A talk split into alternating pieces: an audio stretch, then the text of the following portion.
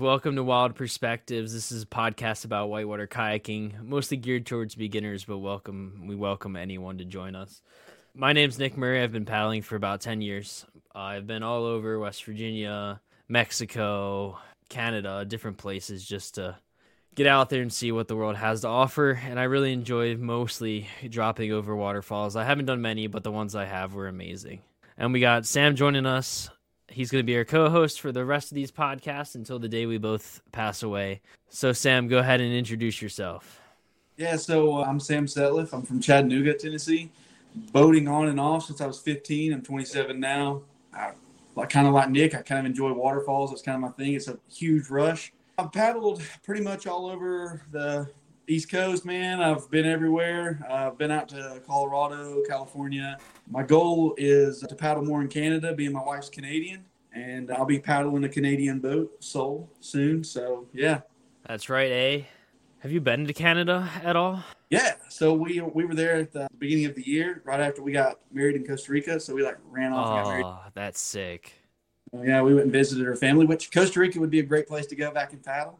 So I'd like to go give that a shot. Oh yeah, my mom's always wanted to go, mostly to see the sloths. Yeah, there, there's a whole lot of things there to see. I, I would say probably the most entertaining is probably going to be the Lady Boys, but you know, I heard a lot of the stuff there wants to kill you, kind of like Australia, what they say about Australia.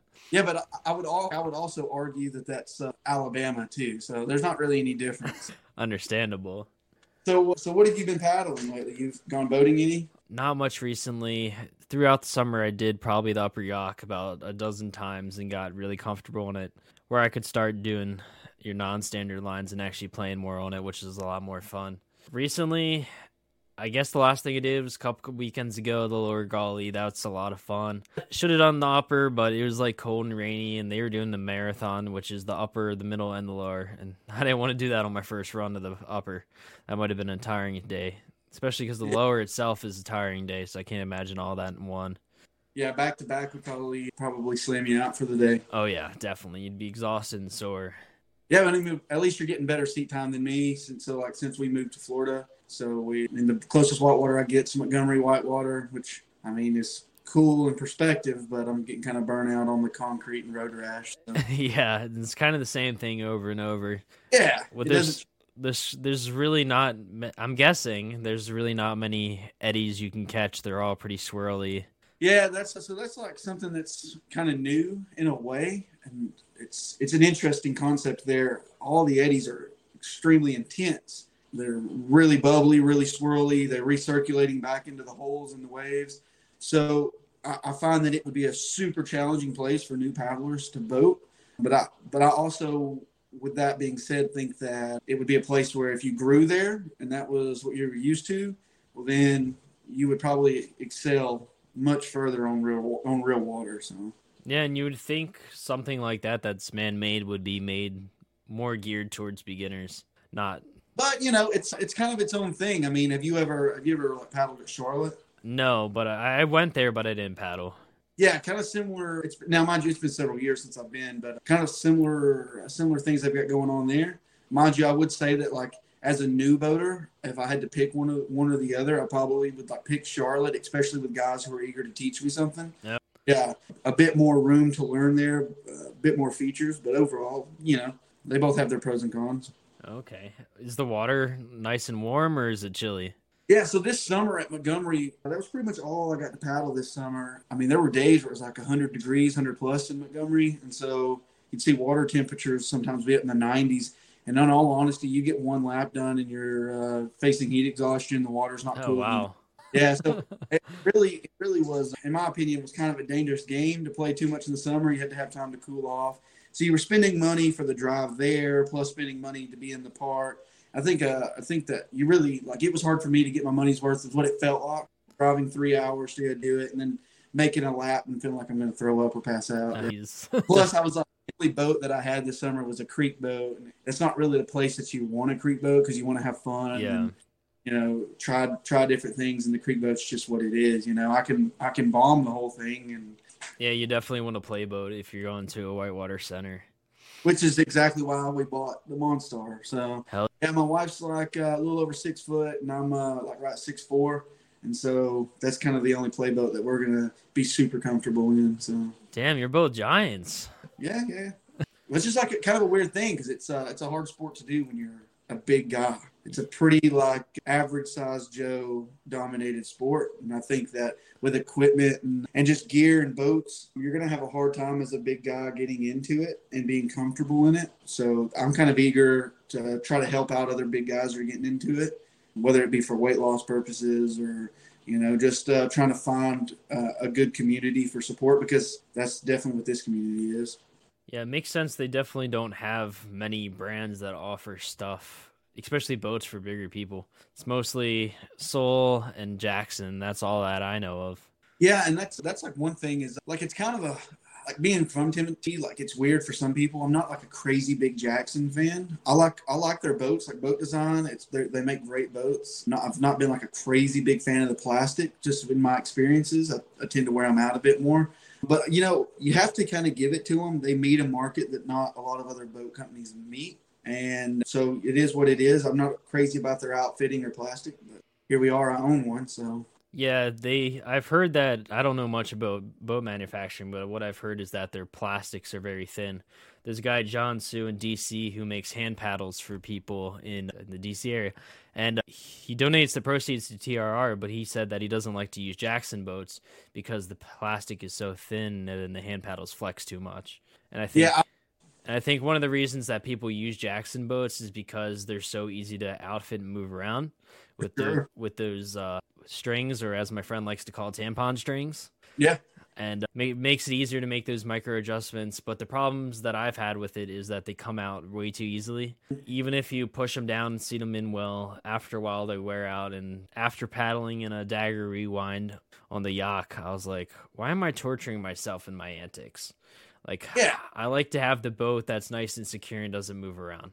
Whereas I love my Rockstar because in my biased opinion, Jackson makes the best playboat. That's why they're all winning the competitions. No one else is coming close. Yeah, yeah, I would I would agree. I think like just in my experience in the Monstar, like sure I might have to pop skirt and tighten up the back band a little bit on it, but overall, like the performance of it, it's super fun. It's super comfortable. It's pretty affordable. Like on the used boat market, like they're they're, they're pretty affordable yeah, I mean, don't have too many complaints with it other than just like I'm not crazy about the outfitting. And I would say that this boat will only last us one season with the both of us using it the way we do. Yeah. But there's things you can do to make boats last longer, like maybe don't seal launch down the stairs and, you know, or, you know what I'm saying? Like, you know, but overall, man, I, I don't want to talk too much shit because I, I do enjoy the, but, you know, that's like something that everybody likes the outfitting about Jackson because, like, mean, you can adjust it to yourself pretty fast. I mean, I could hop in a boat and then paddle it, and you could hop in it right after me, and within ten minutes, we're going to have you in there pretty comfortable. And I think that that's something that's that really intrigued me with like Soul. I, like I recently ordered the Bigfoot. I demoed it last weekend with, with Sam, my buddy. It was it was pretty cool, man. The outfitting's very similar to to Jackson, as in like bulkhead wise. Bulkhead adjustments were super easy. They're a rope system the concept is somewhat the same, but definitely a little bit stouter. I liked that. So yeah, I'm, I'm super eager for that. I am I'm eager to try something more innovative on the market that's sturdy. Make sure you use coupon code SOUL to get 20% off. we are not sponsored by Soul. yeah, man. I just, you know, just kind of back to the topic of like gear in general. That was like, that's been my big thing is like a big guy, is just finding the right gear, knowing what to get, and still trying to do it in affordable, like in affordable ways. I'm sure you've you've struggled with the same issues. Definitely affordability. I see Jackson as kind of like the Apple of the kayaking industry. They're yeah. expensive, hold their value, they're quality and easy to use and adjust.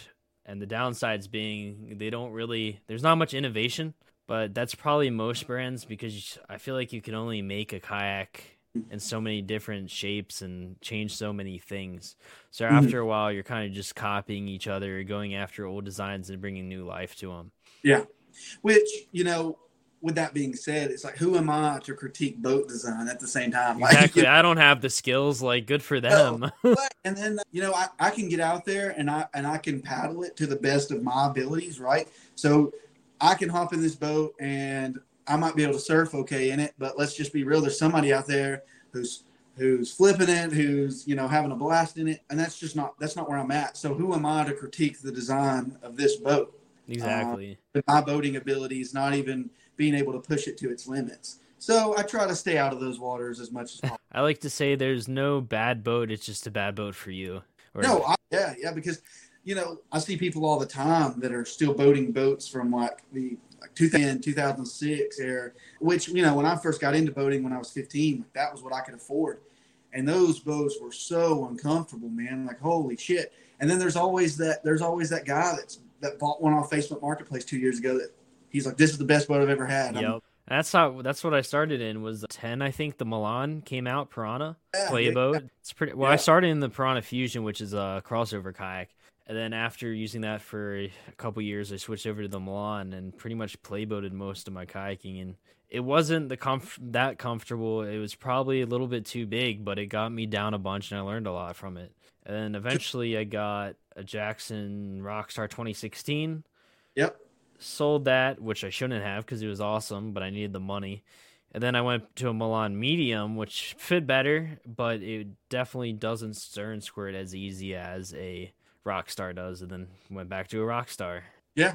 So you know, do you remember? You remember Necky? Like all the Necky boats that you used to see on the market all the time. Like it sounds they, familiar. Yeah. They, so Necky made a lot of flat water boats, but they also they were pretty pretty decent into the whitewater industry for a long time. My first boat was like a Necky Crux, and it, it's a, it was a creek boat. Yeah, man it was weird, bro. And I remember like being 15 thinking that that was the coolest shit ever until I hopped on it for the first time and experienced what good outfitting was. Yeah. From that point forward, I was just like, yeah, man. Which I think a lot of people hate the Pyranha outfitting. I'm oh, just more terrible.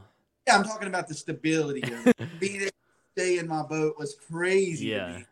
It's definitely not comfortable at all. I know. And I, yeah, I've got wide hips and Pyranha makes super narrow boats. So so I'm going to hop into one of the topics that we came up for today, which is finding safe paddlers to kayak with. Oh yeah. So how did you how did you get introduced to the sport and find people to paddle with in the beginning? Oh, it was it was bad in the beginning, man. I, and I think I think anybody with any real experience in boating is going to probably have some sort of horror story at the beginning. I, I was super I, I was super interested in it for years but finally just pulled the trigger and saw a whitewater boat on Facebook Marketplace. I did little to no research, bought it. And this guy that I was friends with in Chattanooga, he had, he was doing a little bit of whitewater boating, and he took me to um, the Hiwassee River. And I'd never been in a whitewater boat before, never spent any time outfitting it. Man, it was cold as shit that day. Man, it was freezing. Had no had no proper gear. I think I was wearing like a damn Walmart D it was it was bad, man. And I should have never been on the water. I wish he would have told me, hey, maybe we spend some time at the lake at first. But we went, and I probably had 15 swims, and it almost burnt me out, man. I was like, this is bullshit. Like, oh, yeah. And uh, it took time. I had to like cultivate those friendships. It was, you know, meeting people at the takeout, and you talk to them for a bit, tell them your struggles. I always found that like older boaters were easier to talk to and be around because yeah, man, they weren't out trying to run class fives. They were just trying to enjoy their weekend. And you could go up to them and say, Hey, I'm struggling with this. What do you know? And they'd be like, tag along on a class one, two run and let me, let's show you some things. And so it took time to cultivate, but eventually, you know, I think social media pushed me into it a lot with making the friends. You know, you, you see just a, a boater with a, them running whatever in their profile picture. You're like, yeah, I'll add you because I always accept those people, even if I don't know them. As long as they got a kayak, it could be spam accounts. I don't care if they got a kayak in their photo. I'm accepting it.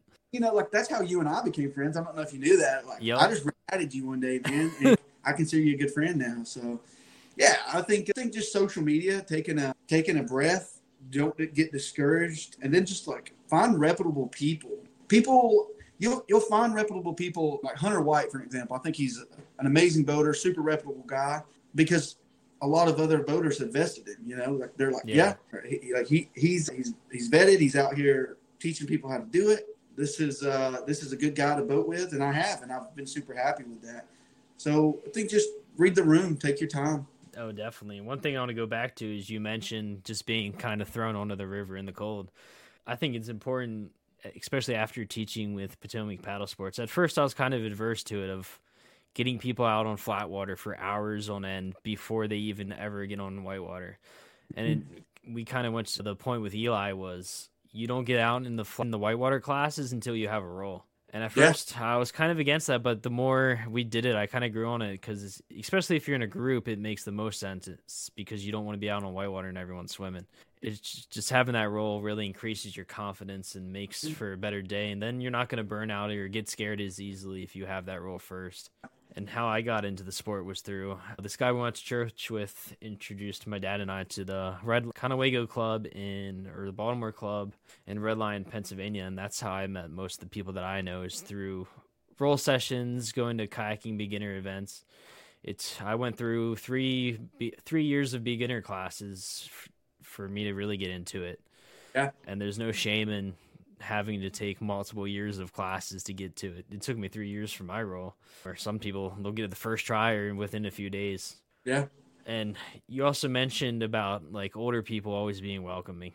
I think that's part of because they've been through their younger t- youth of where they went and sent class five and chased the shit. So mm-hmm. now they're to the point where they just want to introduce other people into the sport and get them hooked as well, so then they can go and do the same thing. Yeah, and I think I think that uh, you find a lot of quality and wisdom, and uh, and you you find boaters. I find a lot of boaters that are capable of class five runs are on the Nantahala. They're weekend warriors on the Hiwassee, and it's because they're really spending time working their skills, practicing their skills. And I find a let a boaters on class four and five. Does that make sense? Like, Oh, that makes complete sense because people's al- people have always said that you can make a class two or three river into a class four with doing the right stuff and really working the river. Yeah. and a lot of the people who are higher skilled are that way because they went on easier stuff, worked it, and then also taught it to other people. The best way to get good at something is by teaching it. If you can't teach it, then you're probably not that good at it. Yeah, and you know, so I've, I've got a friend named Tony. Man, uh, he was my paddle buddy for a while uh, until I moved. One of the one of the probably fastest like growing boaters that I've ever seen. Mind you, he puts in a shit ton of seat time. But when you start like looking at the way he did it, man, it wasn't he, he wasn't going and jumping on the Ocoee. I mean, me and him spent three months on the Hiwassee. We ran the Hiwassee every weekend for three months, man. And that's what he does now, man. He spends his time on the Ocoee. He's on the Ocoee all the time. He's he's really honing his skills. And then he, whenever he feels like he's ready, he steps up. He's not like trying to swallow a pill that's too big for him, and Yep. uh, really aspire to be a boater like that. And then once again, like you were saying, he's a phenomenal teacher. It's because he he's good at what he does. And it's really important that you take your time and don't try to push it or rush it into rivers that you probably shouldn't be on. And I think that happens a lot during festivals like Gauley Fest, because right after you see a bunch of videos of so much carnage and people beating all over the place because Mhm. they're they're stepping up to rivers they probably shouldn't be on because there's so much safety there. And we've it's I think it's something we've all done. 2018 when we had a bunch of rains, I went to Cheat Fests for the first time. I did Cheat for the first time, which is like class three, some four. Then did the Upper Yough for the first time, and then the following day the Lower Big Sandy. Mm. And the cheat I was ready for, but like the Upper Yough and Lower Big Sandy, not so much. I was in a Waka Gangsta, which is a very high volume boat, way too big for me, and I was out of control, just like getting in the way of people. Just shouldn't have been on there. It doesn't help that the people I was with and that were showing me down that river were not people that I should be paddling with, and I know that now. Yeah. Because one of the first things they said to me was, "Oh, you don't need your throw rope," and that's like some basic thing that you should have. But I was like, "Okay, you know better." And at the end of the day, this rope's for you. It's not really for me. So I'll leave it behind. That's fine. But yeah, just I mean, we all I have think- those bad experiences on the river where we try to step up to something we shouldn't have. No, and I think that like that's a that would be a phenomenal indicator that somebody's probably not who you should be boating with, especially if they're saying, "Hey, you have these safety features available. You you have these crucial safety features available for your boating career. Don't take that with you because that exactly. Makes you be less prepared. I mean, I take my I take my throw bag with me on class one two. You know, I'm Yep. like, It's always good to have it. It's so easy to just throw in the back of your boat. And I think Yeah. it's something even like the higher level boaters forget to do. Because when I go to the upper Yough, even I forget. Like when we go out to watch the main spots, National Falls, when we all get out of our boats, none of us bring our ropes with us. We just leave it in our boats, which is something we should always carry with us. Even though it's a rapid that you get out of easily, it's still good to have just in case because someone could find the only rock there and pin on it, and then no one's prepared or ready.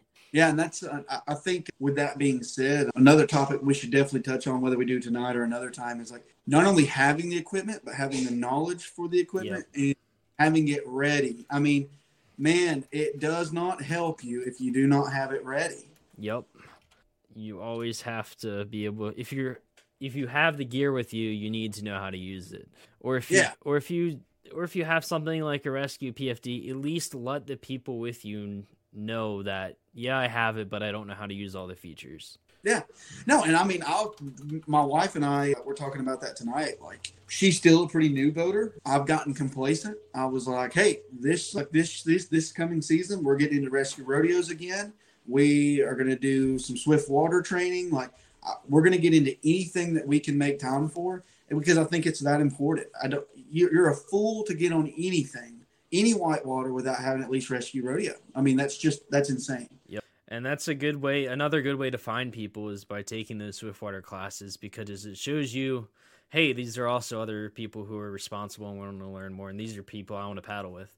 If you are paddling with people and you never see them at any of these classes, this kind of shows you probably don't want can't trust them because there's yeah. definitely some people that I've paddled with or still do where I wouldn't put my life in their hands, but I know I'm skilled enough on that river where I don't need to worry about them um, rescuing me. I can pretty much take care of myself, which yeah. is not the best feeling to have. I'd rather have people that I can trust all the time. Yeah, and you know, I think you're going to boat with people, and I'm sure you you currently do. I mean, I, I know that I currently do. People who are, in a sense, reputable that have lost a lot of skills that they should still have and they, they're too prideful to say hey it's been three years four years since i've practiced this skill. I need to brush up on it because they're too prideful. Oh well i'm a class five boater. I'm well known in the community. I don't want to go to a rescue rodeo yep. on a river for a weekend. Dude go. Like, be an example. That's the best yeah. time and they're they can be pretty cheap. Like you know you don't have to f- fork out a bunch of money for some of these. Like all the yeah. ones I've done were like twenty dollars through a club. Yeah, and that's like I know, like in the Chattanooga area, there's like TVC, um, Tennessee Valley Canoe Club. They they do a phenomenal one that I've gone to several times throughout the years. And usually it's like it's like fifty dollars, and you go. It's a couple days, but at the end of it, like they're giving you stuff. They're giving you a T-shirt and a throw rope. Like you're you're the stuff that would you you gave them the money for. They've bought equipment for you. So that's essentially, awesome. it's money off of you. Oh, that's sweet. Yeah. And then also like not just swift water, there's wilderness first aid. There's so many yeah. classes you can take. I mean, the more prepared you are and the more skills you have, the better you're off on the river, and the mm-hmm. more people are going to want to paddle with you. Well, and I mean, um, I mean, I don't know where you're at with it, but you know, you bring up like wilderness first aid. I'm guilty as hell, man. I was a cop for years. For for years, I've I've saved people's lives. I carried around a med kit in my in my patrol car that I built personally. I knew how to use it. You know what's not in my boat right now? First aid kit. and then it, you know, you and I are talking about this is kind of I said the other day. You and I, I like being friends with you, and I like being friends with people of intellect because you find that you get to dissect yourself a little bit more around them, and you can call yourself out on bullshit, and you do more growing. So yeah, I'm glad you brought that up. I'm making a new. Yeah, that's definitely true. Uh, being able to talk to people and reflecting, because then you're like, oh shit, that's what I do. Thing is, once again, the complacency, man. I, I I find that this past year that maybe it's the lack of seat time and like just everyday life's been happening. I've not been putting a ton of thought into my boating, and so when I go, it's been so sloppy, man. I mean, everything from my roll a friend of mine, Courtney, the other day, I was I was just messing around in the playboat in a hole, and I was bringing my arms way too high up and surrendering my my right shoulder, which I've already had a shoulder injury. And she was like, "What are you doing, man? If you can't hold a tennis ball under there, you don't need to be." And I was like, "Dang, that's me getting complacent and lazy." Yep. So I, I I'm I'll be the first to say I've got a lot of things to work on, but being around people of more experience, they're watching me, they're willing to give me those tips. It's huge. Yeah, and I definitely think becoming complacent, something we're all guilty of. Especially because, fortunately, there's not many drownings or injuries or fatalities on the river. Mm-hmm. So you get so complacent, feeling so comfortable in these rivers, thinking you're invincible and like nothing will happen. But even the most skilled boaters can have fatalities, and there many have. Well, you know, I uh, I watched. Unfortunately, we didn't get to go, but like I watched a lot of videos from Gauley this year, and I mean, if you've ever been, I don't know if you have or not, but it is a, a times. It's a madhouse. It's a shit show, and like yep. people are drinking. I mean, and I get it. Everybody's having a good time, but have you ever noticed the guys that are manning the ropes? I mean, those dudes are on point. They didn't volunteer to get down there because they didn't know what the hell they were doing. Yeah. I mean, watch these guys run these ropes, and you're like, fuck. They've been practicing. They're good. Like that's who I want to boat with. But it's like they deserve somebody to boat with that's just as good. So exactly. Yeah. So it's like if you want to be able to paddle with these people who are good, you got to be good yourself and practice this stuff. Yeah. You owe it to your to your friends, to your fellow boaters when you're out there. I think that's I think that when you're talking to new boaters like this podcast is really for, I can't stress this enough. I think that I think that training is huge.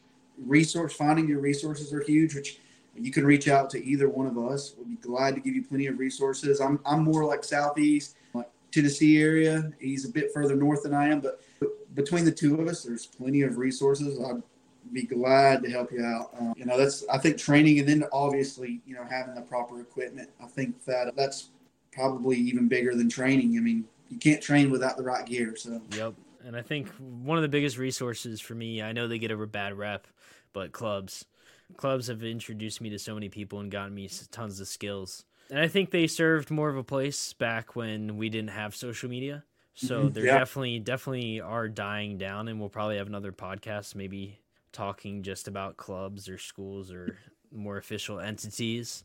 I forget where I was going with that. Like when it comes to the gear and training, clubs are great resources for gear too. I think that's kind of what you were aiming at. Yeah, clubs are great for being able to get gear and try stuff out without having to spend a bunch of money. For the Baltimore club near me, there was twenty dollars a year for her whole family, and you could get boats, join roll sessions. That was cheap too. Go to beginner sessions on the river, and really get you introduced into the sport with a bunch of volunteers and mm-hmm. introduce mm-hmm. you to tons of different and cool people. And mm-hmm. like once you get to a certain point, a certain skill level, you kind of outgrow those clubs and people, and they become a little cliquey, clicky. Mm-hmm. But that's fine. I mean, who doesn't want to paddle with the people that they know most and they can trust and rely on?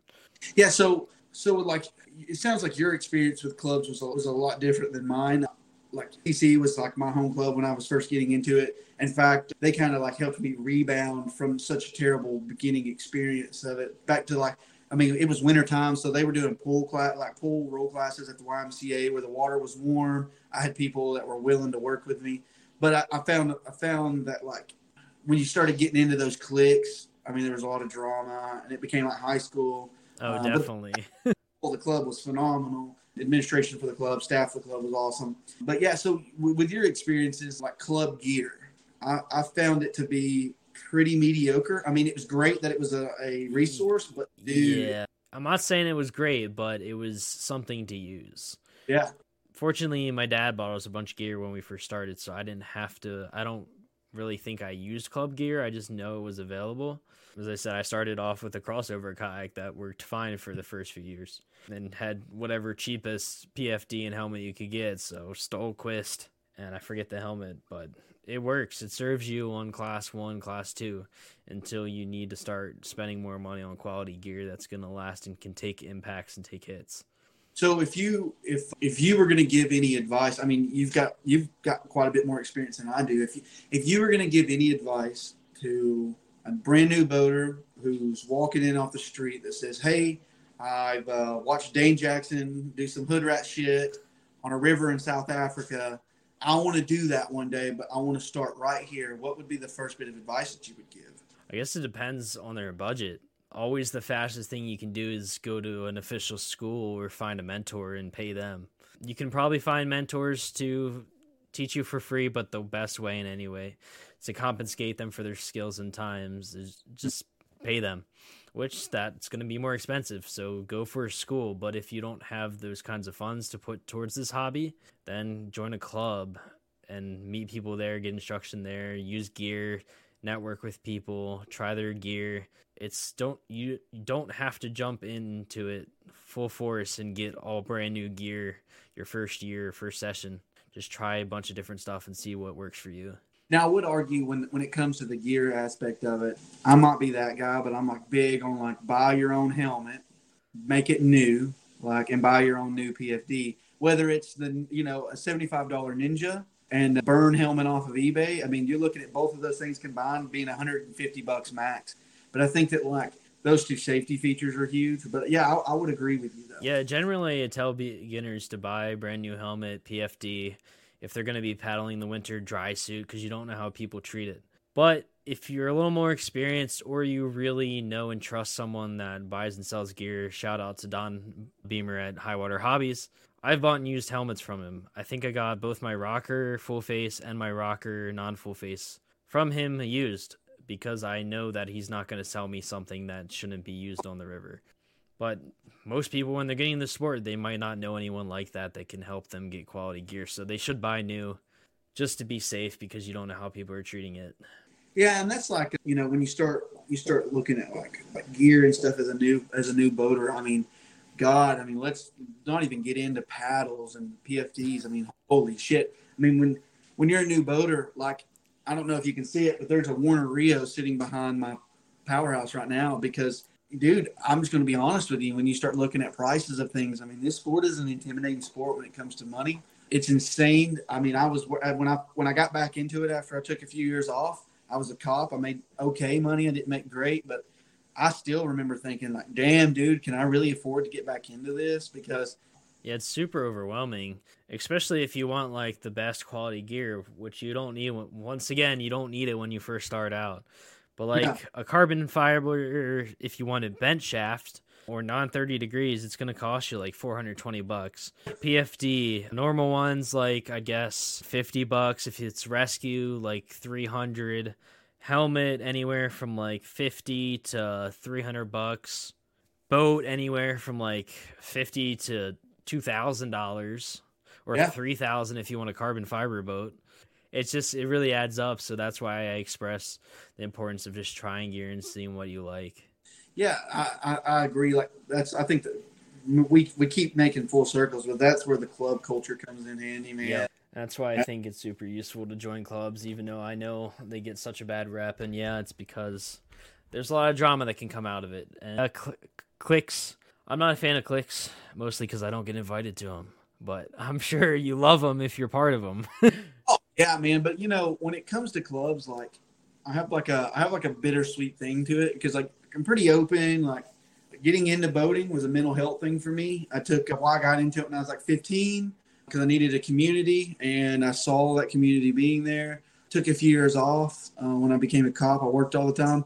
Started noticing that I needed that support again as a cop, and, and like club, uh, the club culture was so quick to act on that. Like I, I came in, I'm like to some of these people that I've not boated with in years, and I'm like, look, I'm struggling. I need to get back into this. I need the friendship. I don't have friends. Like I work night shift. Nobody wants to be friends with a cop especially in this community, like love you guys, but I know you guys are all smoking dope and like doing whatever, man. Well, who cares? Like I, and so like I was like really intimidated getting back into it, man. But then I learned something, and it was like with the club culture, whether I was in a pool at roll practice or I was on a river, it was hey, no one cares what the fuck you do outside of here.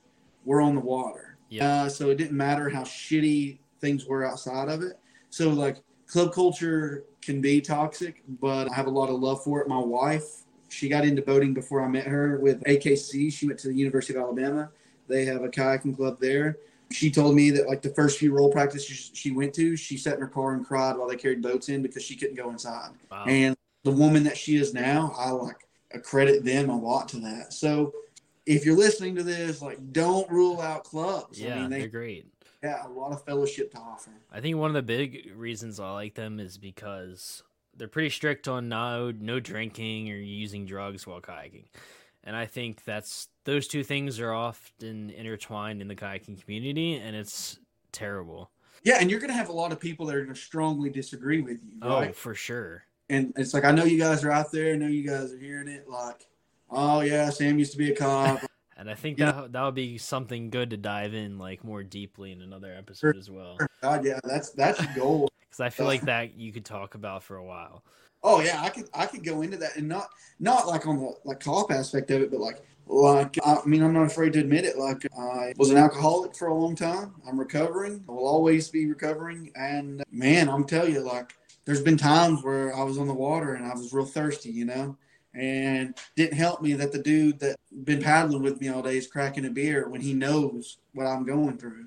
Or my wife, for example, it took her took her quite some time to like stop smoking stop smoking weed. She's like really struggled with that, and a lot of people don't respect it because they're like, oh, well, it's it's not addictive. Well, it was addictive to her, and she struggles with it. I hate when people say that shit. I'm like, anything can be an addiction. Yeah, man. It's like you learn to build a reliance on it, and it happened. And so it's like this is supposed to be our safe place. Uh, I, I understand that, like, I understand that you guys are struggling with it, but like, out of respect, maybe do it for the people around you because I also don't want to be trying to save your drunk ass either. Exactly. Or I don't want someone that's has slow reaction time because they're high as hell.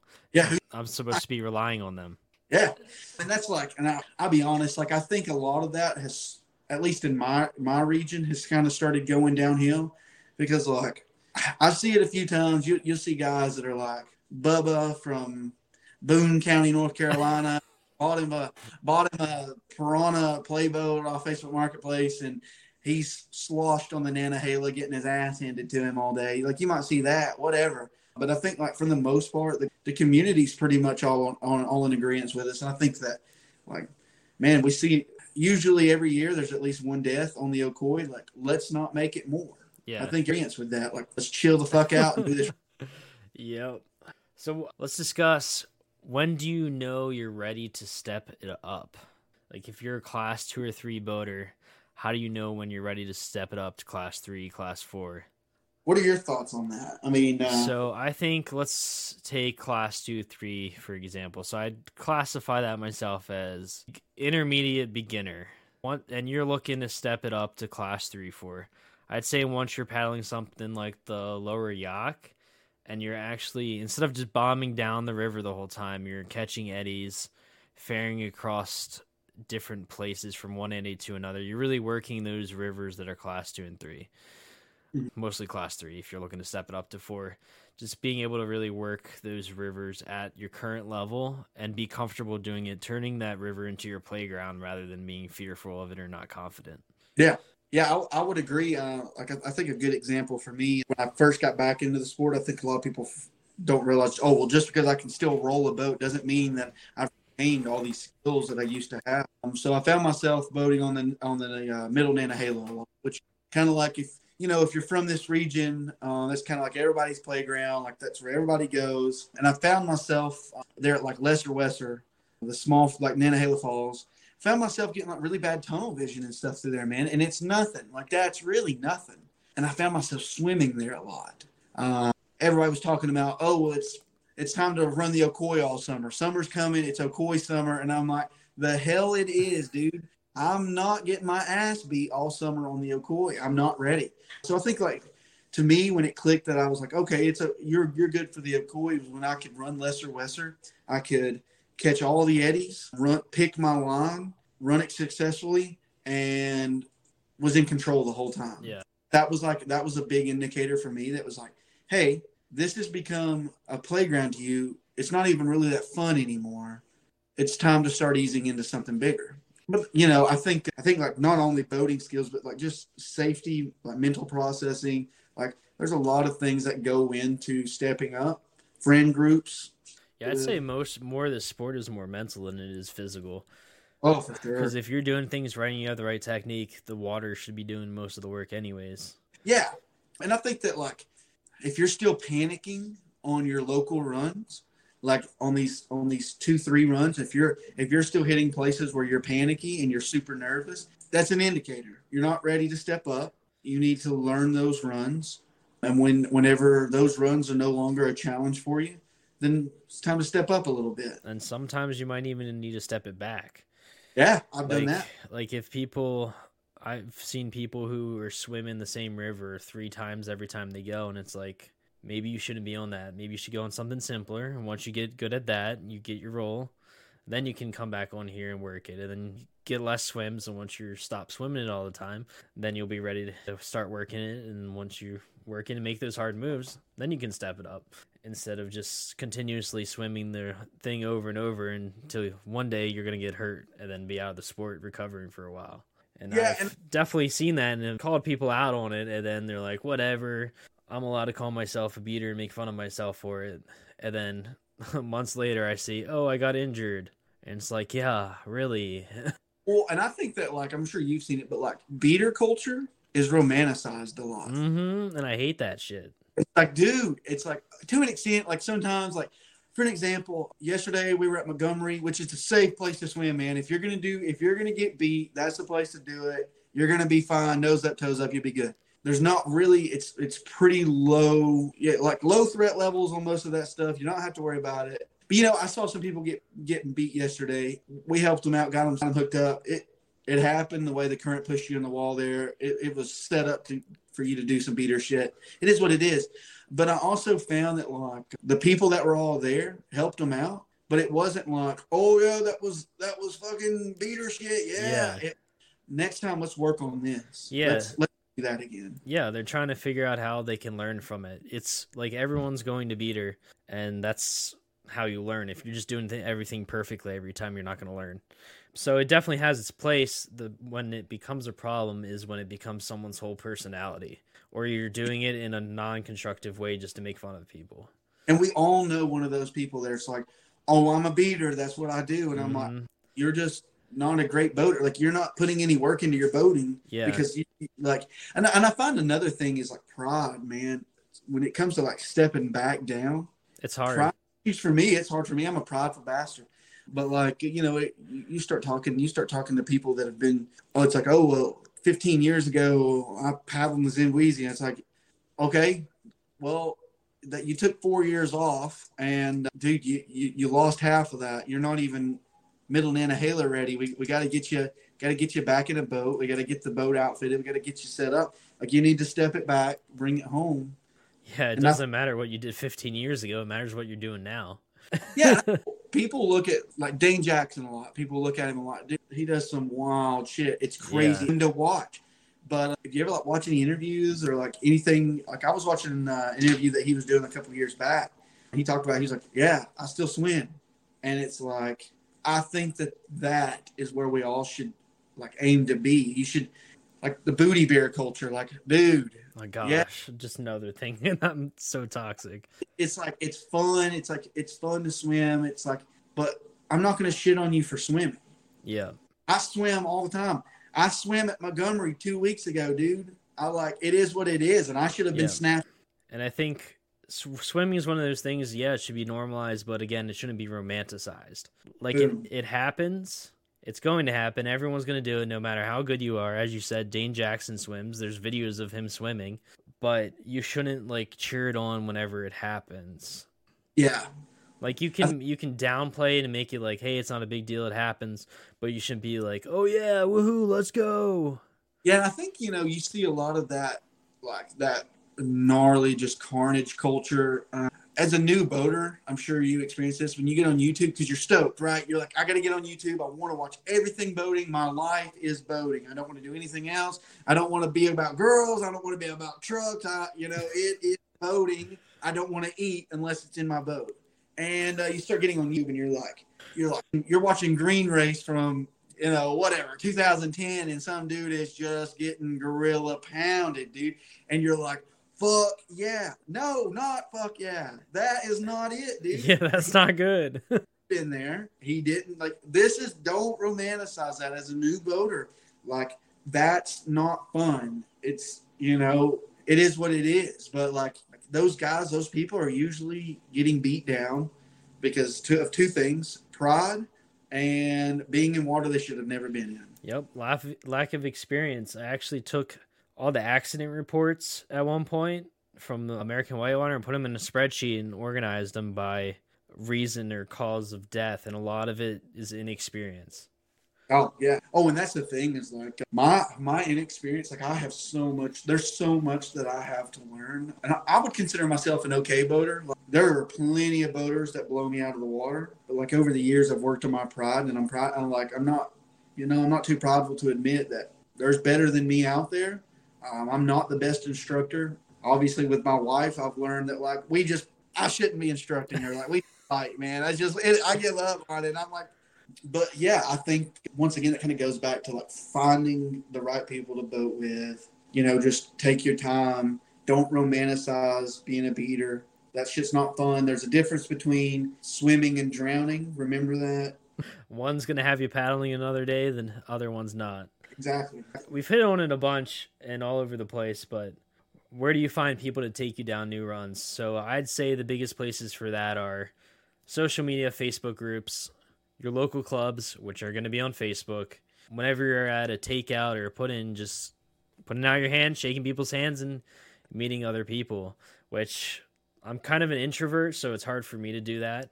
Most of the time, the only way I'm going to meet someone new is either through Facebook or someone introduces me to someone else. Yeah. And another way you can do meet people is going to places where people are going to be, like stores that sell gear. Yeah meeting the people that show up. And Highwater Hobbies had a Jackson Fun event, and there's a bunch of people that show up for that, and that's how I met some people there as well.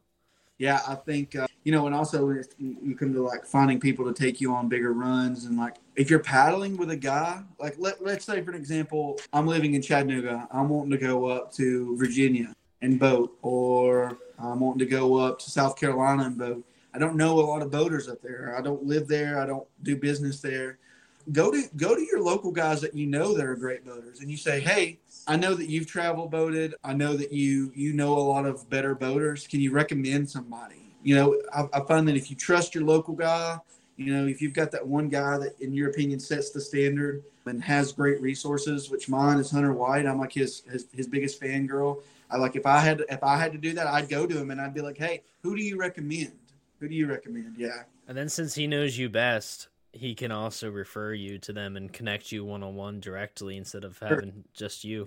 And then they can vouch for you to that person. But also don't be don't get your feelings hurt if that person looks at you and says, "Hey, not yet." Yep. Don't get your feelings hurt cuz people do. You got to put in the work. Yeah. So how do you when you're learning from someone or someone's giving you criticism, how do you know the right people to actually accept criticism from? Yeah, so you and I talked about this the other day. This was like, man, that's a hard one. So knowing who to take criticism from, that's hard because you, you, you have to somewhat already know what you're doing wrong to be able to, to decide whether they're right. And I always just say, like, research it yourself. So if somebody came to me and was like, hey, you need to tighten up your roll, you're reaching too far out, you're going to rip your shoulder out, which is the thing I'm dealing with right now. I got to tighten my roll up. And I didn't know that dude from Adam and I wasn't 100% sure, I'm probably going to go get on YouTube. Uh, I know that like there's tons of professional boaters out there that have tutorials on YouTube on how things should look, how things should be. I know you share them all the time on Facebook. I do. I think that like if you don't know the person, be careful who you take the criticism from. Be careful what you put into practice that they give you because some people, I'm guilty of it, have no business teaching you something. Yeah and there there's going to be a lot of know-it-alls. This community's super big and like super extroverted people who are know-it-alls. Yep. Watch out for them. Those those are landmines. I think this is kind of how how I know who to take criticism for basically every area in your life. Is I go by pretty much look for the people who are in the place that you want to be or have accomplished the goals that you want to accomplish. Mm-hmm. That's one thing I say to explain it is kind of you wouldn't take advice from a fat doctor about how to lose weight. So if I want to paddle class five, I'm gonna take f- class five advice from a class five paddler, not a class four. Yeah. If take advice about Swiftwater, I'm gonna go to a Swiftwater instructor or someone I've seen actually use this stuff in practice. And Don uh, Beamer at Highwater Hobbies is the perfect example of someone I would paddle with and trust with my life because I've paddled with him and I see I see how he helps people we're going down a rapid and I come out the end of the rapid and he's standing on a rock with his throw rope ready. Mm-hmm. Or he's posted videos of him in rescue situations where he's the one leading. he knows all these knots and everything that you need to know to help someone on the river. So Mhm. just and that's a good way to find people to paddle with too is just by looking watching people on the river, seeing the skills they put put those people in the mental list and Yeah. saying, "Hey, these are the kind of people I want to paddle with." Yeah, and I, found that like kind of like you were saying, you know, you're coming down a rapid. He went down. He said he he went down. He's the first out of his boat. I find that those guys, man, like that. Like I, I think of times like, and I think that that goes just into your like into life in general, not just on the river. I, I find a lot of life lessons in, in boating, and like that's huge.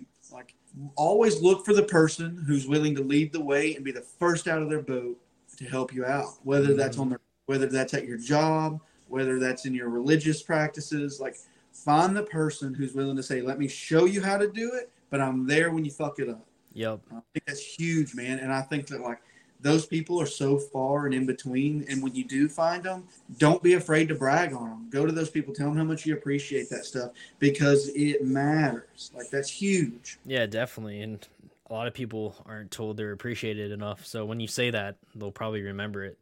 And I'm also guilty of that, of like saying things, but then not actually practicing it. So it's good Yeah. to find those people who, when they say things, they actually back it up with action. Yeah, and I think that, like, for example, you know, like I, I've told you several times tonight, like I'm by no means a world class boater. But like I, my wife, she she won't really boat unless I'm boating with her. Yeah. And uh, and I talked about that yesterday, and I was like, so why is that? Like, if if they did a girls' takeover of the Ocoee, like, oh, she's not Ocoee ready, but for an example, like if they did, why why wouldn't you go? And it meant a lot to me. It was, it was very honorable that she like brought it up to me. She was like, because I know that no matter what, you've got me. Like no matter what, even if you have to run upstream and swim out to me, you will get me. And I'm like, dude, you're right. And I think that like that is huge, man, because those people are few and far between. And I'm I'm blessed to say that I've paddled with a few of them. You made a post the other day on Facebook that was like, what's one person you know that like would risk their life for you essentially? And You uh, had a whole list. dude, I, that's the thing is like I'm blessed to have found these people that I can surround myself with and I trust. Like it was kind of stupid, but like this was last winter, I think probably in December. I was boating in the, middle Nantahala. It was it was a little bit up. It was freezing that day. I was dicking off in a creek boat. It got a little bit complacent. Got myself in a weird pin up against this rock where I couldn't roll up, and uh, kind of was just like pinned. My body was pinned between the boat and the rock, and I was still in the boat. I was able to get my head up enough to, to yell out that I was pinned. My boy Tony slid right in there, put himself in a, I would say like a warm spot, probably not the safest, but dude didn't give it a second thought like he was in it. And I was like, dude, that's all I needed to know was that you were going to be there, man. And he, he like just reached over and pulled me right up and we were out of it. But it was, it was silly, but dude, that meant a lot to me. Uh, Oh, so I'll, yeah, I'll always brag on that kind of stuff, man. But there's also a difference between that and being trying to be a hero when you're not ready. So take that into account. or else you can make it so two people are now in trouble. Correct. Yeah. But yeah, for sure. Also, I, I know that like when it comes to like new boaters, like in your area, I know that you had talked about doing some instructional classes for like the, the beginning boater. Is that still something like you're you're trying to pursue? Or? Yeah, I definitely want to get into instruction full time and doing trips. Yeah. I just have so much to learn myself because there's a there's a big gap between actually knowing the skills and being able to teach them. Yeah. I know the skills, but it, a lot of them are automatic, so you don't really think about how to break it down into simple steps that other people can understand. And then when you're only going to get that by teaching people. And when you are able to do that, it's going to make not only their skills better, it's going to make your skills better. And I definitely, while I was teaching over the summer, got better by teaching other boaters. So is that something that like when new boaters are watching this and listening to this podcast, is that something that you would you would be open to start working with new boaters? Do you feel like you're you're ready? Like you feel like you're to that point where you're ready to start teaching new boaters? Yeah, definitely. We can work on different. We can work on rolling. We can work on different strokes, proper mm-hmm. technique, because it's really important to have that strong foundation. And I think Yeah. one of the most important things you can just start off off the bat is just getting comfortable being underwater, because that's where you're going to spend a lot of time, especially when you're new. So it's best to just get really comfortable with that off the bat, or else you're. It's just going to make everything else more difficult because you're not going to want to flip. So what kind of what kind of what kind of skills do you look for in a safe and reliable paddling partner? Ah, interesting. I would, I think that like what I'm looking for is uh, someone who's mindful, and I, I think that we've kind of touched on that a little bit already. But like, I'm not looking for the guy who has the bomb-proof roll. I'm looking for the guy who's mindful enough to say, "Hey, I need to tighten up my roll. Hey, I need to go take that rescue rodeo." He, I, I'm looking for the person who has the mindfulness enough to say, "I need to grow," and in in doing that, we'll grow together. And so, when I'm looking for like a safe and reliable boater, I'm looking for someone who's able to critique themselves and still be critiqued. That's Uh, good. Yeah, I think for me, I'm gonna use I'm gonna keep using Don as an example because he's a fucking badass. yeah, So if if we're breaking down Don into skills, so knows your swiftwater rescue, your knots, your first aid, stuff like that, and you touched on it a little bit is being able to self critique and know your own limits. Some rivers I named, and he, he has the ability to do it, but he's like, I'm never going to do that. It's not worth the risk. So he knows his skills, he knows his limits, and he reacts in a way that's automatic. It's muscle Mhm. memory. He doesn't have to think about these things, it just happens. And he's always going to have your back, and you can pretty much just trust him with your life if you had to. yeah, And he's always prepared ahead of time without you having to say something or mention it. He's already there, as I said, down the rapid with his rope out, ready to save your ass. yeah, And then knowing the river, whenever we're on the upper Yough, like I just go down the normal lines. But when I'd paddle with him, he's like taking you on all these fun lines, these more challenging lines to really push you and challenge you on the river and help you grow as well. yeah. I think that like there's always going to be that person that gets more seat time than you. If you work a full time job, dude, I can promise you there's some guy living in a van down by the river who is every day. Yeah. That dude's probably going to know that river. Yep. You know, uh, don't be afraid to like listen to how he would navigate it because he's probably ran it 400 times that summer and he's probably not bathed in two months. So, you know what I'm saying like, I'm gonna come back to that after I say this. And then the last thing I'd say is being on time. There are so many people who just show up like so late, and it's just so disrespectful to people. Um, If you want to be paddling with people and have groups to paddle with, you need to show up on time. And if you say you're gonna be there, be there. Don't cancel last minute. Don't show up an hour late. No one's gonna want to paddle with you if you continue to do that. There's people with whole reputations built on being late, and then they wonder why people are like, "Oh, I don't want to paddle with you." and then they're on Facebook being like, "No it's a paddle with me." It's like, yeah, because you're always fucking late. oh, for sure. And I think, and I think to kind of like piggyback on that, it's like the guy who shows up late, hungover, don't fucking think you're going to paddle with me. Like, it's not happening, dude. Yep. I don't don't show up to the river if you're not on your best. I don't care if it's a class two and they just taught a paddle school here two weeks ago. Like I don't care, man. Don't show up and put everyone else at risk. Like if you can't be on time and you can't be ready to be to paddle when you get there, then Don't be there not- at all. and there's people that I paddle with that are late, but it's once in a while. It's not every time, and it's only like ten or fifteen minutes because of traffic, something out of their control. But it's once in a while. It's not every time, all the time, and that's fine. I can forgive that. Most of the time, they're the only one I'm paddling with, anyways. So I'm gonna wait. but if you're always late, I'm leaving your ass. You're gonna have to go find another group to paddle with or do your shuttle. yeah, if I say that I'm hitting the water at ten thirty, that means like I'll wait I'll wait for you till eleven, but I'm not waiting any later than that. Mhm. you you you have to kind of set up an itinerary when you're running rivers because you want to give yourself time to practice techniques to play and still get down in a safe amount of time like i don't know if you've ever experienced this but dude we've had when i was younger there were a couple times where we hit the river a little bit later than we wanted to some mishaps happen and the next thing you know you're coming off of a river at night like it's dark mm-hmm. and that's unacceptable unacceptable And a lot of these rivers are dam release based. So if you take too long, you're going to be behind the bubble and scraping on rocks. or carrying your shit down the road Exactly. And no one wants no one wants to do that. Yeah, yeah, I think I think you're exactly right. Like being on time is huge, and I think that's huge for new boaters. You're you're not going to find a lot of respect from people who have been doing it for a long time if you're not going to respect the time they set aside for you. Exactly. And I want Yeah, to I want to circle back to where you were talking about boat time and experience.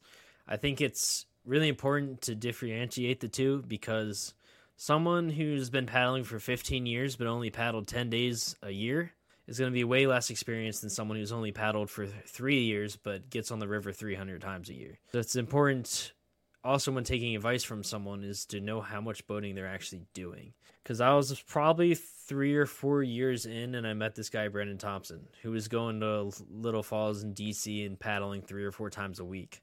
And we went to the what's called the shoots little surf wave in DC, and he was he looked at me and was like, "What are you doing, dude? Why are you paddling with your arms? You need to use your core." And I'm thinking to myself, this guy's been paddling for two, like two years. Fuck this guy. But then later, I'm like, okay, he was right. I need to use my core. So also, just because someone's not as experienced, you can still learn a lot from them. Yeah, and I I, I would say like with that being said, you're going to get invited to a lot of like group paddles. I'm just going to be honest. You're not going to get a lot from a paddle event that there's more than four boaters. I'm just going to be real with you. Like when there's four boaters, everybody's there. They're showboating for each other. Nobody's there to really instruct you, and that's not their job. Like you have to remember that. Like you can't go with these expectations. Like oh, this guy's been boating for. He's been boating every day for two years. He's going to teach me something. And you go to an, a paddling event or a, like a group of 10 plus, it, he's not, man. He yeah, you like, can't expect that stuff. It's really disrespectful to someone's time and experience. If you want that kind of personal attention, you need to pay for it. There's yeah, plenty yeah. of people that are willing to do it for free. No doubt yeah. about that, but you can't expect it. If they're happy to help and show you, that's fine, but you, you just never should be expecting it or feeling entitled to it and you can be forward about it. Like, like I like I've been very forward before. I've gone to to better paddlers and been like, "Hey, I know that you're gonna, I know you're gonna be in this area for two weeks. I know you're gonna be doing a lot of boating. Would you have any free time to maybe give me some instruction? I'm willing to pay you. Or if you're not willing to pay, I'm like, I knew a lot of great boaters from Chattanooga. I might hit them up on Facebook and be like, "Hey, I could really use some good instruction. Would you be willing to to come out and paddle with me? I don't have any money right now, but that's this is where I'm at. And a lot of times, dude, they're just going to be they're going to yeah, man. They'll yep. they'll if they have it, they'll make it. Yeah, just ask. Don't be afraid to ask. All the worst they can just tell you is no. Yeah. Most yeah. people are most people are more than happy though. And then one more thing I wanted to add to some skills for a reliable partner is one thing I look out for personally is when I go down a rapid behind someone, are they looking behind them at the end? And that's something I take note of. And that's something I practice myself is every time I get at the end of the rap, I'm rapid, I'm looking behind me to make sure everyone's doing okay, no one's pinned, no one's getting in trouble. Cuz if you're paddling, I've paddled rivers for the first time and the person leading me didn't look back a single time. And I'm not going to give specific details about who they are cuz they're well known, but it just doesn't make you feel safe you want to make sure everyone's feeling safe and comfortable, and that's by looking out for each other. Yeah. So, kind of like an experience that I've recently had. This took place, I don't know, probably a couple months ago. We were at Montgomery Whitewater. They've got like a competition side that's that that can be pretty aggressive under the right flows. The eddies are super churny, super uh, recirculating. It can be a bitch, man. Like I'm pretty confident on it. I had a couple of boaters that I was that I was with that was like, "Hey, we want to try." I was in a creek boat. I was like, I was like "Yeah, man, I'll lead." And it's kind of like a big thing that I try to do. Always like, it, even if the water's kind of crazy, I try to find an eddy, at least something I can see what everybody, how everything's going. So I, I just remember we got, we probably got a quarter of the way in. I dropped into an eddy, turned around, there was a swimmer. So immediately, like, you know, it's low risk there. You're not going to get hurt swimming. He was nose up, toes up. So I immediately start gathering gear. And he was a newer boater. I normally wouldn't have let him try it, but because it was low risk, I was like, you know what? You can at least see why we say we need you need to stay on the other side. When he got down to the bottom, man, I had like eddied out his boat for him. I had already popped skirt, got out of mine. I was helping pull boats up, like, and man, it kind of pissed me off because he had like he had the nerve to come up to me and was like, "Man, where were you?" I was like, "Dude, I caught an eddy. Was I watched you do the whole swim? I can tell you why you didn't come up. All this stuff." But in his head, because I wasn't there to grab him in the moment where he was scared, it was my fault. And it kind of taught me something. It's like, dude, I don't want to boat with that guy anymore because he didn't take any accountability and he never once said thanks for grabbing my shit. You know, yeah. I was just, oh man, never mind. We we won't be doing that. Yeah, and just being thankful and grateful and thanking people for helping you out is a big deal. Yeah, just because like, you know, like kind of like you said, it's it's awesome. You, you want to know if they're turning, if somebody's turning around and looking at you, that's a big thing. But don't expect them to look over their shoulder when they're catching those eddies that you know that you would miss. That's probably because they're there to watch you. Looking over your shoulder is probably not always the safest thing because we all know you look, you go where you're looking. So yeah, um, I, I see those guys are catching every eddy just to see how everybody's doing. That guy who might let you pass him, but he's going to blow past you again. Like he's playing, you know, he's bouncing around to make sure he's he's keep keeping up with you, watching out for you, running safety. And that's the guy I'm looking for. This guy, like I, I aspire to be, like the guy who has the abilities to do that. But I, th- I think, kind of like we said earlier, just be thankful for the guys who give a damn, who who give it a shot to help you out, because nobody owes you shit. Yep. At the end of the day, you're respons. It's I know it's a group sport, but at the end of the day, you're responsible for yourself. Yeah, you're responsible for yourself. You're responsible for your own gear, and if you're lucky enough to paddle with people who will take care of you and your gear, take note of that. Those guys are good guys. It's not fun having to bulldoze somebody's boat to the fucking bank. It sucks. Yeah. It, it, it uses a lot of energy. Be grateful for those guys because he could have said, fuck you and your boat. I'm here to paddle for myself. And to be honest, your boat would probably be fucked or pinned somewhere. Yep. And would probably be out a $400 paddle. So, Yep. So it's always good to be self sufficient in don't expect help, but when you get it, be very appreciative of it. And most Yeah. people are. I'm not saying it's not going to happen, and well, most of the time, but you should always be responsible for yourself. yeah, and you'll learn you'll learn those skills on that class one, those class twos. Don't be afraid to live there for a while. It's okay. Like if if you can't at least locate your boat after a swim in a class one two, then you need you probably need to stay there Yep. until you're able to until you're able to rescue yourself. Don't always wait for someone else to do it. Be a team player by helping yourself. Yeah, last thing you want to do is step up to something you're not ready for, have a terrible swim, and then burn yourself out and get scared and leave the sport. Yeah. And don't be afraid of like I mean, I hate to say this, but when you step and I'm I'm sure you've experienced this or at least seen it. When you step up to those three and fours, don't let busted knuckles scare you. Don't let a broken nose scare you. Like you're gonna see these things because accidents happen. Mistakes are made on the river. As a new boater, I remember like when I was a teenager, that shit scared me, dude. My dumb ass was running around with a full face on on like class one twos because I was like, hell no, I'm not getting my nose. dude, just calm down. Accidents are gonna happen. Odds are you're gonna get your nose broken. If you paddle for 15 years, you're probably gonna get a scrape or a boo boo. Like, no, I always come home with random scrapes or scars that I don't know what they're from. But yesterday, like I've like my legs are bruised up. Like it, yeah, it's an extreme sport. At the end of the day, there's inherent risks, and you have to accept those and be willing to deal with them. uh, I think kind of kind of just to kind of recap the whole night. I think that the big thing is is is take your time. Take your time for sure. I'm still doing it. I'm sure you still are. There's rivers that I'm not going to get in that I'll go watch. I'll go learn by watching, but I'm not going to get in those rivers. I'm going to take my time, and when I'm ready, then I'm ready. Yep. Mostly just take your time. Don't be afraid to stay in one class forever or however it takes for you to step it up. Have a good attitude, be willing to learn and take criticism from people who know what they're talking about. I feel like just having a good attitude and willing to learn and work on yourself is going to get you a lot of people pad- wanting to paddle with you. What are some of the struggles you've found with finding people to paddle with? I think in today, like with today's time with social media, I mean, what year did you start boating? 2017 or 2017, 2013. Okay, well then then you know exactly what I'm talking about. When I first started boating, man, like social media, like you had Facebook.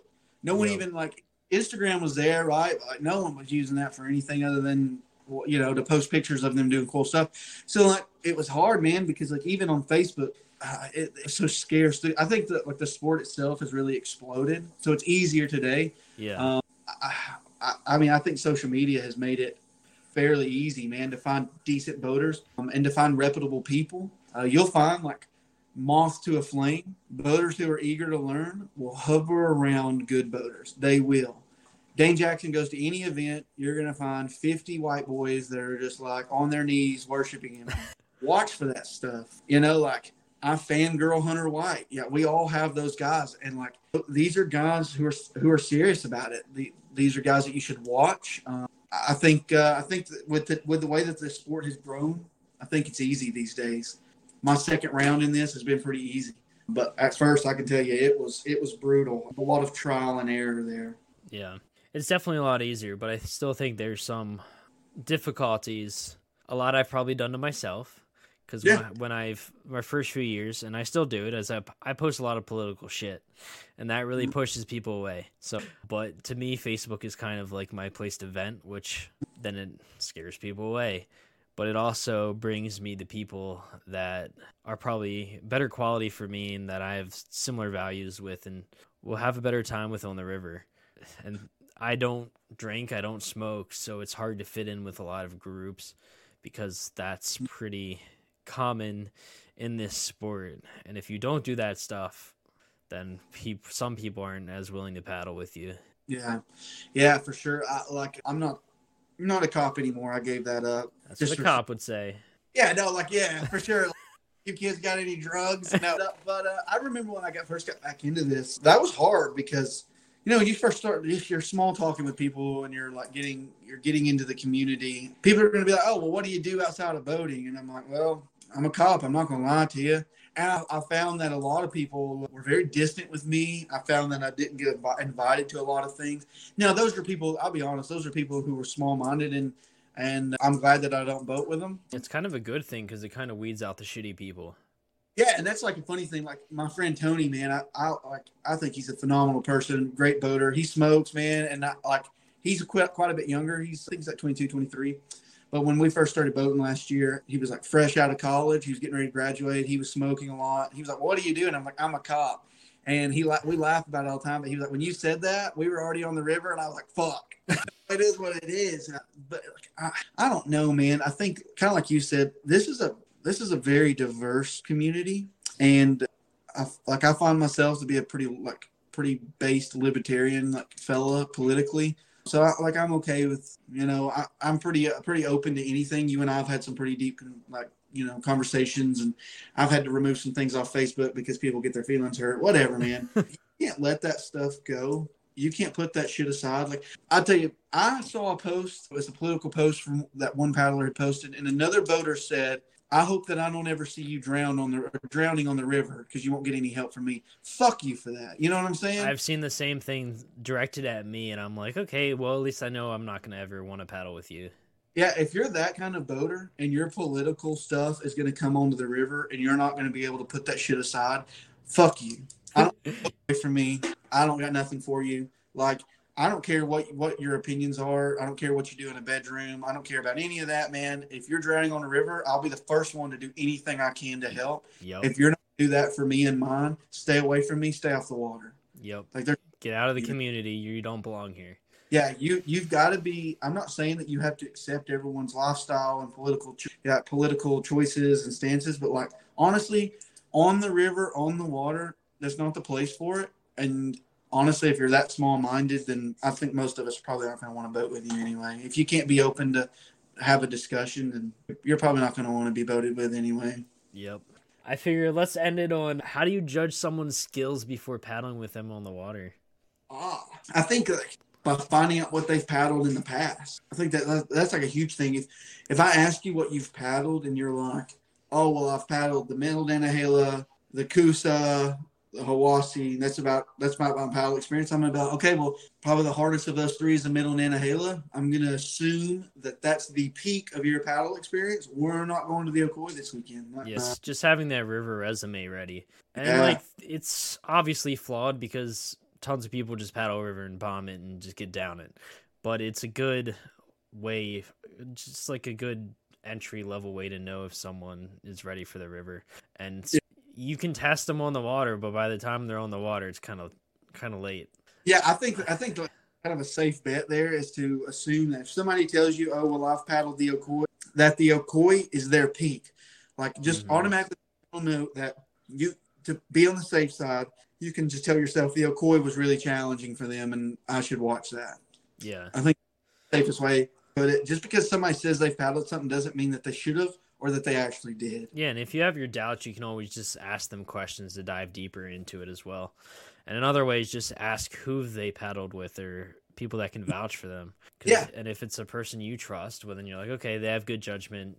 If once again, if Don said this person's good, they're probably fine. Yeah, like if if if, if you came to me and like, oh well, some there's this guy that's down in Alabama that's looking for people to paddle with. He, you know, he's my friend. I think he's a good boater. You know, I, I'm going to take your word for it because I trust you. I, I'm I'm going to take your word for it because you're you're you know you're a pretty notable character in the community. I don't think you're going to put me in a bad spot. I trust your judgment, and if that's what you say, then I'll probably go with it. Yep. Um, but yeah, yeah, I think the resume just went like who you've paddled with, what you've paddled. Another weird thing is look at the boats that they paddle, right? If you got a guy who's like the, the Nantahala is the easiest thing I've ever boated in my life. It's it's so easy, and I'm like, well, what are you what are you paddling in? And he's a 150 pound, five foot six dude, and he's paddling, you know, God, a large in our or or like a, a Scorch X. I'm gonna be like, uh, yeah, okay. Or you know, if he comes to if he comes to me, and he's like, yeah, I, I enjoy you know play boating all the way down the Ocoee. I enjoy you know working the river. I paddle a rock star. I'm gonna be like, okay, yeah, that's pretty interesting. That's a that's a boat you really have to work on that river. So I think that like just just the full resume. I mean, I think I would I would look at first what rivers they've paddled, who they've paddled with, and what they're paddling. Yeah, definitely. That's a good good list of things to ask, and it's definitely something I struggle with is judging someone else's abilities because you can't really do it until you're on the water fully. Because to me, if someone drives three hours to a river, it's it's really hard to want to turn them down because you're like, oh shit, they drove so far. And I've made that mistake is I took people down a river that was flooded, but I was like, hey, I can do this. You guys all drove three hours to be here. Let's do it. And fortunately, it went well. We only had one swim and they were fine. But in hindsight, should have turned them away or found think, something else to do. I think that's why we should go back to our smaller rivers. Like us as experience, like we're us as paddlers, we're growing in experience. Don't be afraid to go back to your small rivers and paddle with people there. Make new friends in your small ponds and grow from there. Yeah. If if you take them to a class two run and they swim 10 times, well, then they'll, hey, this guy's a cool guy, but he swam 10 times on a class two run. I think I should just paddle class two, class one with that boater, even flat water, and then we go from there. I'm not saying don't be friends with people who aren't in your your field, but I think that uh, don't be don't be afraid to go back to these smaller runs and practice because that's where you're going to make your that's where you're going to make your friends both new boaters and experienced boaters. Yep, and I'd say most of the people I paddle with are either my skill level or below because I paddle on a lot of rivers that are very easy because I mostly just play boat. I've spent very little time in a creek boat and I actually just bought one. So I'm going to start pushing myself on those harder runs because I know that by pushing myself on those harder runs, I'm going to have more fun. And then I'm also going to be able to take those skills into my teaching and help people yeah, and I'll, be interested to see how you know how you perform going from play boating for for the most part just strictly play play boating into creeking because like I was the opposite because of my size. Creek boats are super easy for me to get that, that you know for the most part I can find creek boats that are going to fit like yep. below this I've got a uh, Recon 93 a lot of people hate it I love that boat I think it's great it's a creek boat I paddled it for a while and I like going into going into play boating was a struggle for me at first because I was just like, God damn, dude, I'm flipping over in, I'm getting my ass handed to me. I, like anytime I hit an eddy, I'm stern squirting. Like, what the hell do, am I doing wrong? So I, I would be interested to see how that goes from play boating into creeking. You should wear a GoPro for your for your first. I need to get one. I always get one and then I sell it because I don't use it, and then I'm like, hey, I want a GoPro again. Then I get it, don't use it, sell it because I always ruin it with water droplets. Well, that's my I've, like I've got one I would send to you. I've got like a GoPro like Hero Seven White, but like for some reason holds moisture behind the lens, and uh, I, I, I, think that's a common GoPro problem I've seen. Yeah, I don't know how to fix it, so yeah. I'll just kind of feel like it would be a good point to wrap this up, and then we can keep talking after. So, thanks guys for joining us for Wild Perspectives, and hopefully, we gave you some information to learn about how to find more paddlers, and as well as a, a bunch of gear talk that we had in the beginning. All these podcasts are going to be have a basic theme, but then we're also going to go off on tangents, and it's going to be pretty raw. Yeah. So, hopefully, you guys enjoyed that, and follow us on Spotify, Apple, wherever you get your podcast, and join us for our next episode.